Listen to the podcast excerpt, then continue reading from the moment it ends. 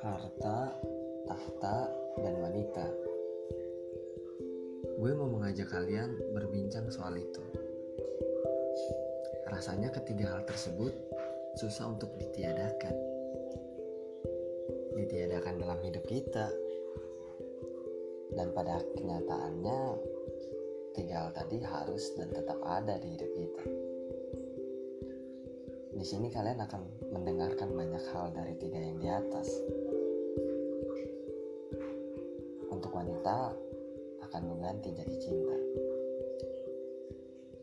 Karena yang gue tahu wanita adalah seseorang yang penuh cinta. Hati-hati sama.